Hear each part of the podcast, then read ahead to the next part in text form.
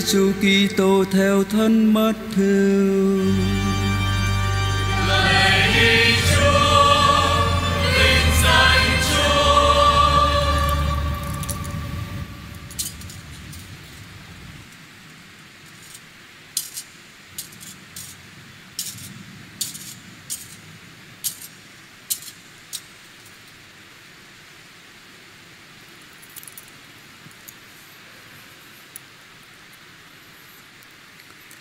Khi ấy, thấy đám đông, Đức Giêsu lên núi, Người ngồi xuống, Các môn đệ đến gần bên.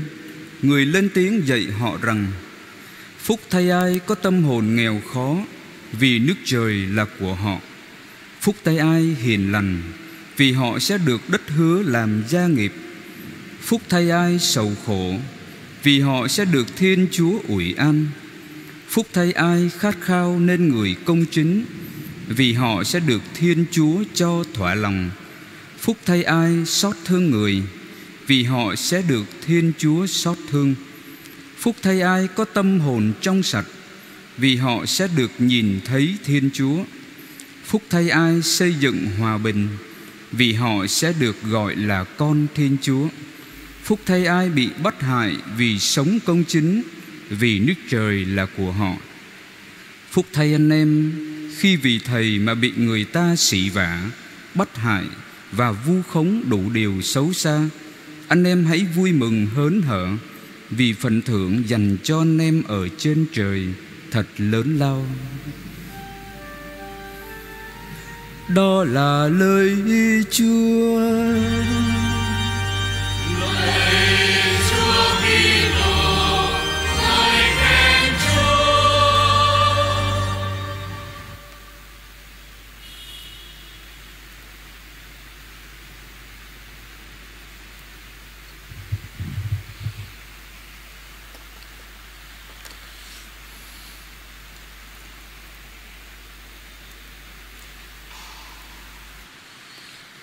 Thưa cộng đoàn phụng vụ, Tôi xin chia sẻ với anh chị em bốn điểm trong phần phụng vụ lời Chúa của ngày chúng ta mừng kính các thánh nam nữ. Hôm nay, bài chia sẻ của tôi có thể hơi dài hơn bình thường một chút. Xin anh chị em vui lòng. Điểm thứ nhất là bài đọc một trích từ sách Khải Quyền của Thánh Doan Tông Đồ, chương 7 câu 2 cho đến câu 4 và câu 9 cho đến câu 14. Chúng ta tìm hiểu 5 điểm trong bài đọc 1. Bởi vì bài sách Khải Quyền thật sự là khó hiểu đối với tất cả chúng ta. Tôi muốn dừng lại hơi lâu một chút để giải thích tất nhiên không phải tất cả mọi điểm tất cả mọi điểm nó kéo dài cái bài giảng quá thì nó nặng nề là cái điều không nên. Nhưng mà cũng một số điểm căn bản để anh chị em có thể hiểu được cái bài đọc một hôm nay. Điểm thứ nhất, tại sao sách kể quyền lại bị mang tiếng là một cuốn sách quyền bí, khó hiểu, khiến nhiều người khiếp sợ khi phải đọc cuốn sách này? Thưa anh chị em để tránh hiểu sai các hình ảnh và văn phong sách khải quyền của Thánh Doan Tông Đồ. Trước hết chúng ta cần biết rằng vào thời Chúa Giêsu, mặc khải hay là khải quyền là một thể loại văn chương có tính thời thượng rất cao. Đó là thuật viết văn với những hình ảnh hoành tráng, những thị kiến, những thiên thần để phát họa những biến cố cùng thời với tác giả. Điểm thứ hai, Vậy độc giả của sách Khải Quyền là ai? Thánh Doan Tông Đồ viết cho ai? Thưa anh chị em, Thánh Doan Tông Đồ viết cho các cộng đoàn Kitô hữu vào cuối thế kỷ thứ nhất Đó là bảy hội thánh ở Tiểu Á Thuộc tỉnh Asia của đế quốc Roma Qua bảy hội thánh này Thánh Doan muốn gửi tới tất cả hội thánh đang sống trong cùng một hoàn cảnh như các hội thánh ở Tiểu Á. Lúc đó, các tín hữu đang gặp thử thách, có nguy cơ mất đức tin. Nguy cơ đó xuất phát từ bên trong hội thánh, vừa do bên ngoài nữa đưa tới. Bên trong có những kẻ gieo rắc tà thuyết Làm lung lạc đức tin chân chính của các tín hữu còn bên ngoài Thì các hoàng đế Roma Bách hại các kỳ tô hữu dữ dội. Vì các tín hữu không chịu tôn thờ hoàng đế như chúa tể. Các hoàng đế Roma coi mình là vị thần, Mà yêu cầu tất cả mọi thần dân trong quốc Roma là phải thờ lại họ như là vị thần. Các kỳ tô hữu từ chối. Nên chúng tôi chỉ thờ một mình Thiên Chúa mà thôi, Chứ không có thờ hoàng đế. Cho nên họ bách hại các kỳ tô hữu và từ những cuộc bách hại đó, Ở bên đế quốc Roma mà anh chị em thấy Ở bên Roma đó, Nếu anh chị em nào có dịp đi hành hương ở bên đó, Thấy những cái hang tội đạo, Đó là những cái nghĩa địa, Nghĩa trang chôn cất người thôi. Nhưng mà người Kitô tô hữu, anh chị em, Khi mà bị bách hại ác liệt như vậy đó, Thì ban ngày vẫn trà trộn sinh hoạt, làm ăn, buôn bán với mọi người khác. Nhưng mà để giữ vững niềm tin của mình, thì ban đêm phải chui xuống lòng đất, anh chị em, ở trong các nghĩa địa đó để mà cử hành các bí tích, để sống cái niềm tin của mình. Nhiều hang tội đạo, nhưng mà những hang tội đạo nổi tiếng mà có dịp chúng ta đến là hang tội đạo Callisto chẳng hạn. Ở cái độ sâu 24 mét ở dưới anh chị em. Bây giờ thế nhiên, chính quyền Roma chỉ cho phép xuống tới 15 mét thôi. Và họ cũng làm cho cho nó bảo đảm an toàn. Bởi vì lâu rồi anh chị em. Nha. Cái điểm thứ ba Thánh Gioan Tông Đồ viết sách khải quyền cho các Kitô hữu đang bị bắt hại. Và mục đích của sách khải quyền là như thế nào? Thưa, trước hoàn cảnh khó khăn như thế, Thánh Gioan viết sách khải quyền không phải để tạo mối sợ hãi, Không phải làm cho người ta sợ anh chị em, Nhưng nhằm trấn an và củng cố đức tin cho các tín hữu đang gặp khó khăn. Tác giả cho thấy chính ma quỷ là căn nguyên gây nên nỗi khốn khổ và thử thách này. Và chúng ta tìm hiểu một cái điểm khác ở trong cái bài đọc một. Ý nghĩa các con số ở trong thánh kinh và trong sách khải quyền nhiều khi chúng ta nghe con số trong thánh kinh, nhiều khi chúng ta không hiểu hết. Nhiều khi nó là cái ý nghĩa biểu trưng, biểu tượng thôi anh chị em những con số này được nêu lên trong thị kiến mang tính biểu tượng thôi anh chị em anh chị em để ý điều đó nha trong thánh kinh á, số 3 chỉ thiên chúa số 4 chỉ toàn thể trái đất vũ trụ cũng như con người liên quan đến bốn phương đông tây nam bắc nha. theo quan niệm vũ trụ của người phương đông thời xưa đó mặt đất thì hình vuông như Isaiah chương 11 câu 12 hoặc là Ezekiel chương 7 câu 2 đã xác nhận điều đó. Có bốn thiên thần cai quản bốn ngọn gió. Gió bị coi như kẻ phá hoại. Ở sách cuốn ca chương 39 câu 28 bốn ngọn gió tương ứng với bốn người cởi ngựa. Ở trong sách kẻ chương 6 câu 2 cho đến câu 8 ở đây tôi không có dừng lại ở đó, bây giờ nó dài lắm, nói sẽ nó dài mất giờ lắm anh chị em. Biết như vậy thôi còn đóng ấn thì mang ấn của ai là thuộc về người đó. Đây là cách tổ chức của quân đội Roma thời xưa, thưa anh chị em. Thường đóng ấn đóng ấn hiệu đơn vị đó cho binh lính. Ở đây mang ấn của Thiên Chúa, có nghĩa là thuộc về Thiên Chúa. Thờ phượng Thiên Chúa chứ không thờ thần nào khác, ám chỉ các tín hữu đã được thanh tẩy, nghĩa là đã lãnh nhận bí tích thanh tẩy bí tích rửa tội từ anh chị em còn con số 7 3 cộng với 4 Ai trong chúng ta cũng làm toán cộng được mà là 7 Luôn luôn có nghĩa là hoàn hảo. Lời tung hô Thiên Chúa hoàn hảo nhất Gồm 7 từ Chúc tụng, vinh quang, khôn ngoan, tạ ơn, danh dự, quy quyền và sức mạnh.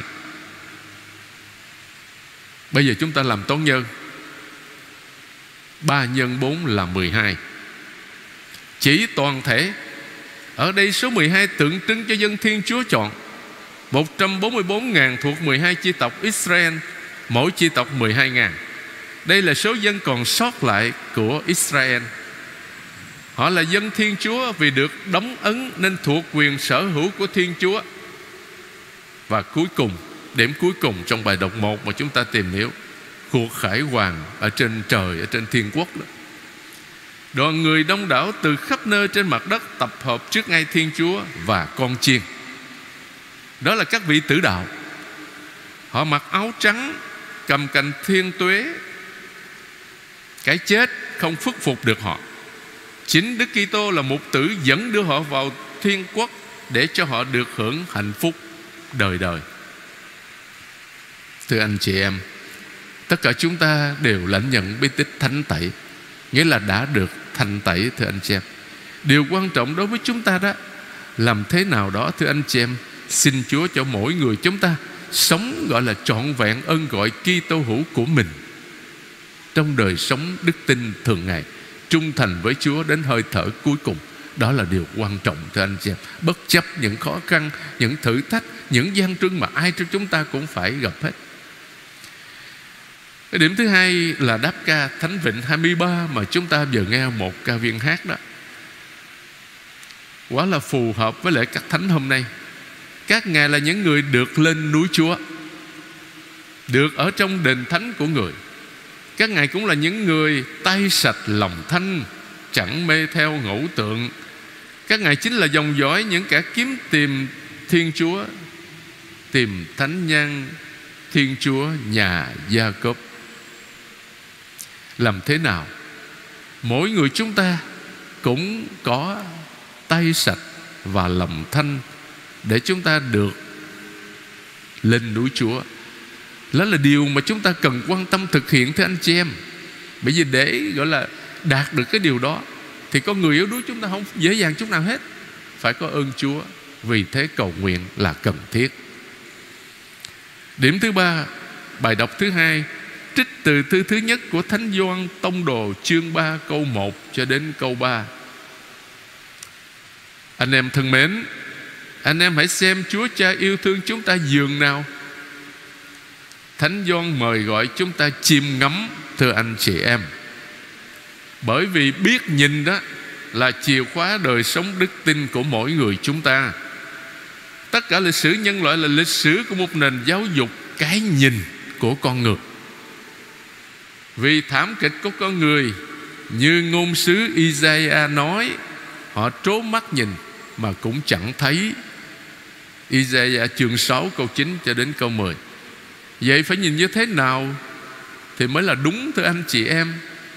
Thưa Phải nhìn thấy tình yêu Thiên Chúa dành cho nhân loại Phải nhìn thấy ý định nhân hậu của Thiên, của Thiên Chúa Như Thánh Phaolô đã nói. Ở đây chúng ta suy niệm hai điểm thôi. Mà Thánh John đã đề cập trong bài đọc 2 Mà chúng ta vừa nghe đó. Thứ nhất là cái nhìn. Thứ hai là dự định của Thiên Chúa. Thưa anh chị em, Về cái nhìn á, Chúng ta thấy cái chủ đề này nó bàn bạc Ở trong Thánh Kinh. Từ quyển đầu cho đến quyển cuối. Nghĩa là 73 quyển Đều có hết. Và lúc nào cũng chỉ có một ý nghĩa duy nhất mà thôi Là phải biết nhìn. Biết mở to đôi mắt Để biết Chúa Và khám phá ra dung mạo thật sự của Ngài Là Thiên Chúa tình yêu. Cái nhìn có thể lệch lạc, dẫn đến những hành động sai trái, phạm tội mất lòng Chúa. Ở đây, tôi nói lời vắn tắt, cái nhìn của bà Eva cái câu chuyện ở trong sách sáng thế, trong vườn Eden, vườn địa đàng, chúng ta biết quá chừng nè. Biết từ nhỏ lúc còn học rất lễ vỡ lòng cả rất lễ thằng đô đó. Thì Chúa dựng nên ông bà, rồi dựng nên, gọi là, ở trong cái vườn địa đàng để cho ông bà sống trong cái cảnh đó, gọi là gọi là, có thể nói là hạnh phúc theo cái quan niệm Á Đông đó. có suối nước, có cây trái, đủ thứ hết. Và được ăn tất cả mọi cây trừ cái cây giữa vườn. Không có được á. Thế thì sa tăng ma quỷ với hình dáng con rắn. Cám dỗ. Nó nói những cái lời rất là xảo quyệt, cho thấy là thiên chúa không có muốn cho bà ăn cái đó đó là bởi vì sao? Ăn rồi đó, biết hết mọi chuyện bằng thiên chúa đó. Lúc đầu bà Eva thấy Tất cả nó bình thường, không có gì. Nhưng mà sau rồi, sao thấy tự nhiên Với cái lời cám dỗ, Với cái lời xáo quyệt của con rắn Thấy nhìn cái cây sao thấy nó đẹp Mà thấy nó ngon, Mà thấy nó hấp dẫn thì sao đó, Thì cái nhìn của bà thấy nó lệch rồi đó. Nhận rồi, Bà ăn, Bà đưa cho chồng mình ăn, Như chúng ta đều biết rồi. Vậy cái câu chuyện, Tôi không có nói dài, bây giờ đến sẽ dài lắm. Câu chuyện của ông Adam với bà Eva đó, Nó liên hệ thế nào Với cái lời của Thánh Doan Tông Đồ Nói trong bài đọc hai mà chúng ta vừa nghe? Thưa, rất đơn giản, anh chị em. Câu chuyện về Adam và Eva Được xem là chìa khóa nỗi bất hạnh của nhân loại.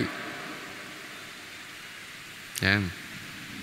Trái lại, Thánh Gioan nói với chúng ta, Anh em hãy xem, Nghĩa là anh em hãy biết nhìn, Hãy học nhìn. Khi ra lệnh cấm con người không được ăn cái trái cây giữa vườn, Thiên Chúa không hề, không phải là Thiên Chúa không có hề ghen tương gì với con người đâu. Sợ con người biết hết mọi sự như mình. Đó chỉ là những lời xảo quyệt của ma quỷ Với hình dạng con rắn. Và ở trong Thánh Doan Trong thư hay là trong tin mừng Thánh Doan Cái chủ đề quan trọng là Thiên Chúa là tình yêu, thưa anh chị em. Và sự sống thật sự của con người là đừng bao giờ nghi ngờ điều đó.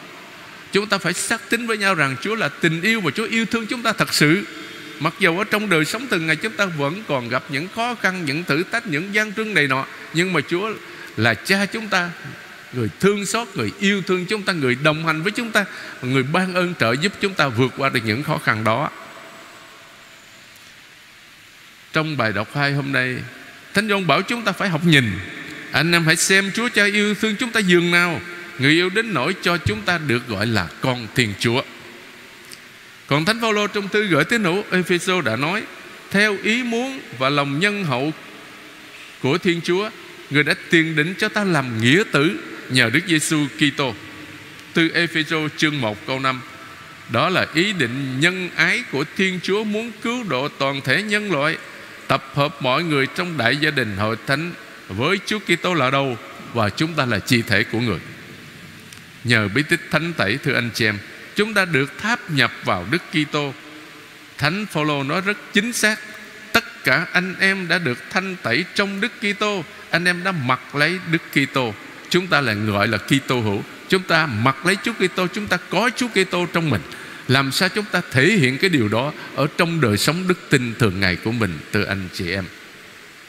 Và cuối cùng Thưa anh chị em Bài tin mừng về bát phúc hay là tám mối phúc thật?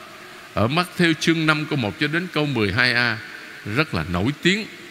Nha. Đây là một phần trong bài giảng trên núi, Thưa anh chị em. Có mấy điểm chúng ta tìm hiểu Điểm thứ nhất. Thánh mắt theo gom vào đây nhiều điều mà Chúa Giêsu đã nói ở những hoàn cảnh khác nhau, Chứ không phải là Chúa nói một lúc đâu. Làm thành bài giảng khai mạc nước trời, quen gọi là bài giảng trên núi hay là hiến chương nước trời mà tám mối phút thật chúng ta vừa nghe đó là một phần trong bài giảng này. Điểm thứ hai, ngày xưa đó, ông Môi-se lên núi để nhận lãnh luật giao ước, mười điều răn Đức Chúa Trời và luật giao ước. Sách xuất hành ở chương 24 câu 13 cho đến 15 18 đã kể lại cho chúng ta. Còn Chúa Giêsu lên núi, ngồi công bố luật mới của người. Núi ở đây chỉ là một trong những ngọn đồi gần ca phát na um nhưng chắc hẳn thánh Matthew theo đã chủ ý dùng từ núi để gợi lên hình ảnh lập giao ước. Mặt khải của thiên chúa ban bố lề luật ngồi là tư thế của người thầy trong vai trò giáo huấn. Điểm thứ ba thưa anh chị em một khi người ta đã gia nhập nước trời bằng lòng tin vào Chúa Giêsu thì các mối phúc á, mà chúng ta vừa nghe đó trở thành chương trình sống của chúng ta. Như thế này, nếu tin vào Chúa Giêsu thì nghèo khó, hèn mọn, sầu khổ không hẳn là bất hạnh.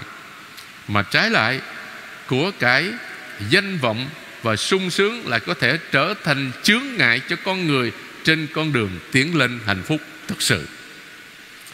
Ba mươi phút đầu dạy phải vượt qua được những trở ngại đó ba mươi phút tiếp theo giúp xây dựng đời sống trên ba cơ sở vững chắc theo ba hướng căn bản thiên chúa là khát khao nên người công chính tha nhân là xót thương người và bản thân là tâm hồn trong sạch từ anh chị em phút thứ bảy nói đến sứ mạng hòa giải của người môn đệ biến cả thế giới thành một đại gia đình trong đó mọi người đều là anh em cùng một cha với nhau trong Chúa Giêsu.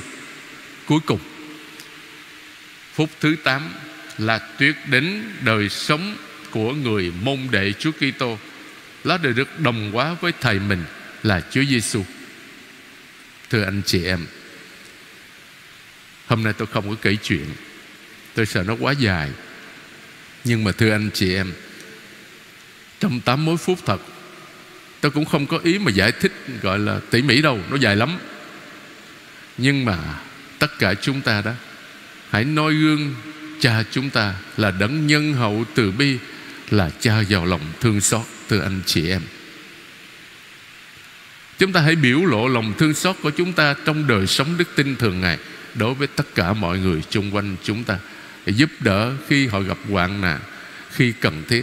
Mà bây giờ đối với chúng ta nè, trong cái thời điểm hiện tại nè, những anh chị em của chúng ta ở miền Trung đó đang gặp khốn khó, tất cả chúng ta đều biết tất cả những anh chị em đó, thật là chúng ta thương họ biết chừng nào.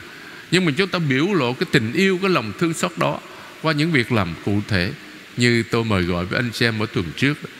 Hôm nay nè, nhà thờ chúng ta đó, hôm nay và ngày mai, chúng ta sẽ gọi là chia sẻ cái nỗi khó, sự khó khăn, cái sự khốn khổ của ông bà, anh chị em chúng ta, những người gọi là thân yêu ở miền Trung.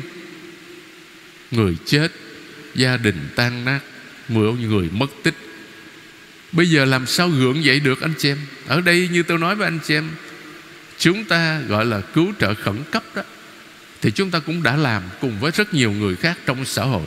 Nhưng mà ở đây đó là chúng ta góp phần của mình để giúp cho những anh chị em ở miền Trung thân yêu của chúng ta tái thiết xây dựng lại cuộc sống có khi từ đống đổ nát, từ cái đống quan tàn đó là cách mà chúng ta sống cái tinh thần tám mối phúc thật đó là cách mà chúng ta thể hiện cho mọi người thấy chúng ta là môn đệ thực sự của Đức Kitô. Amen.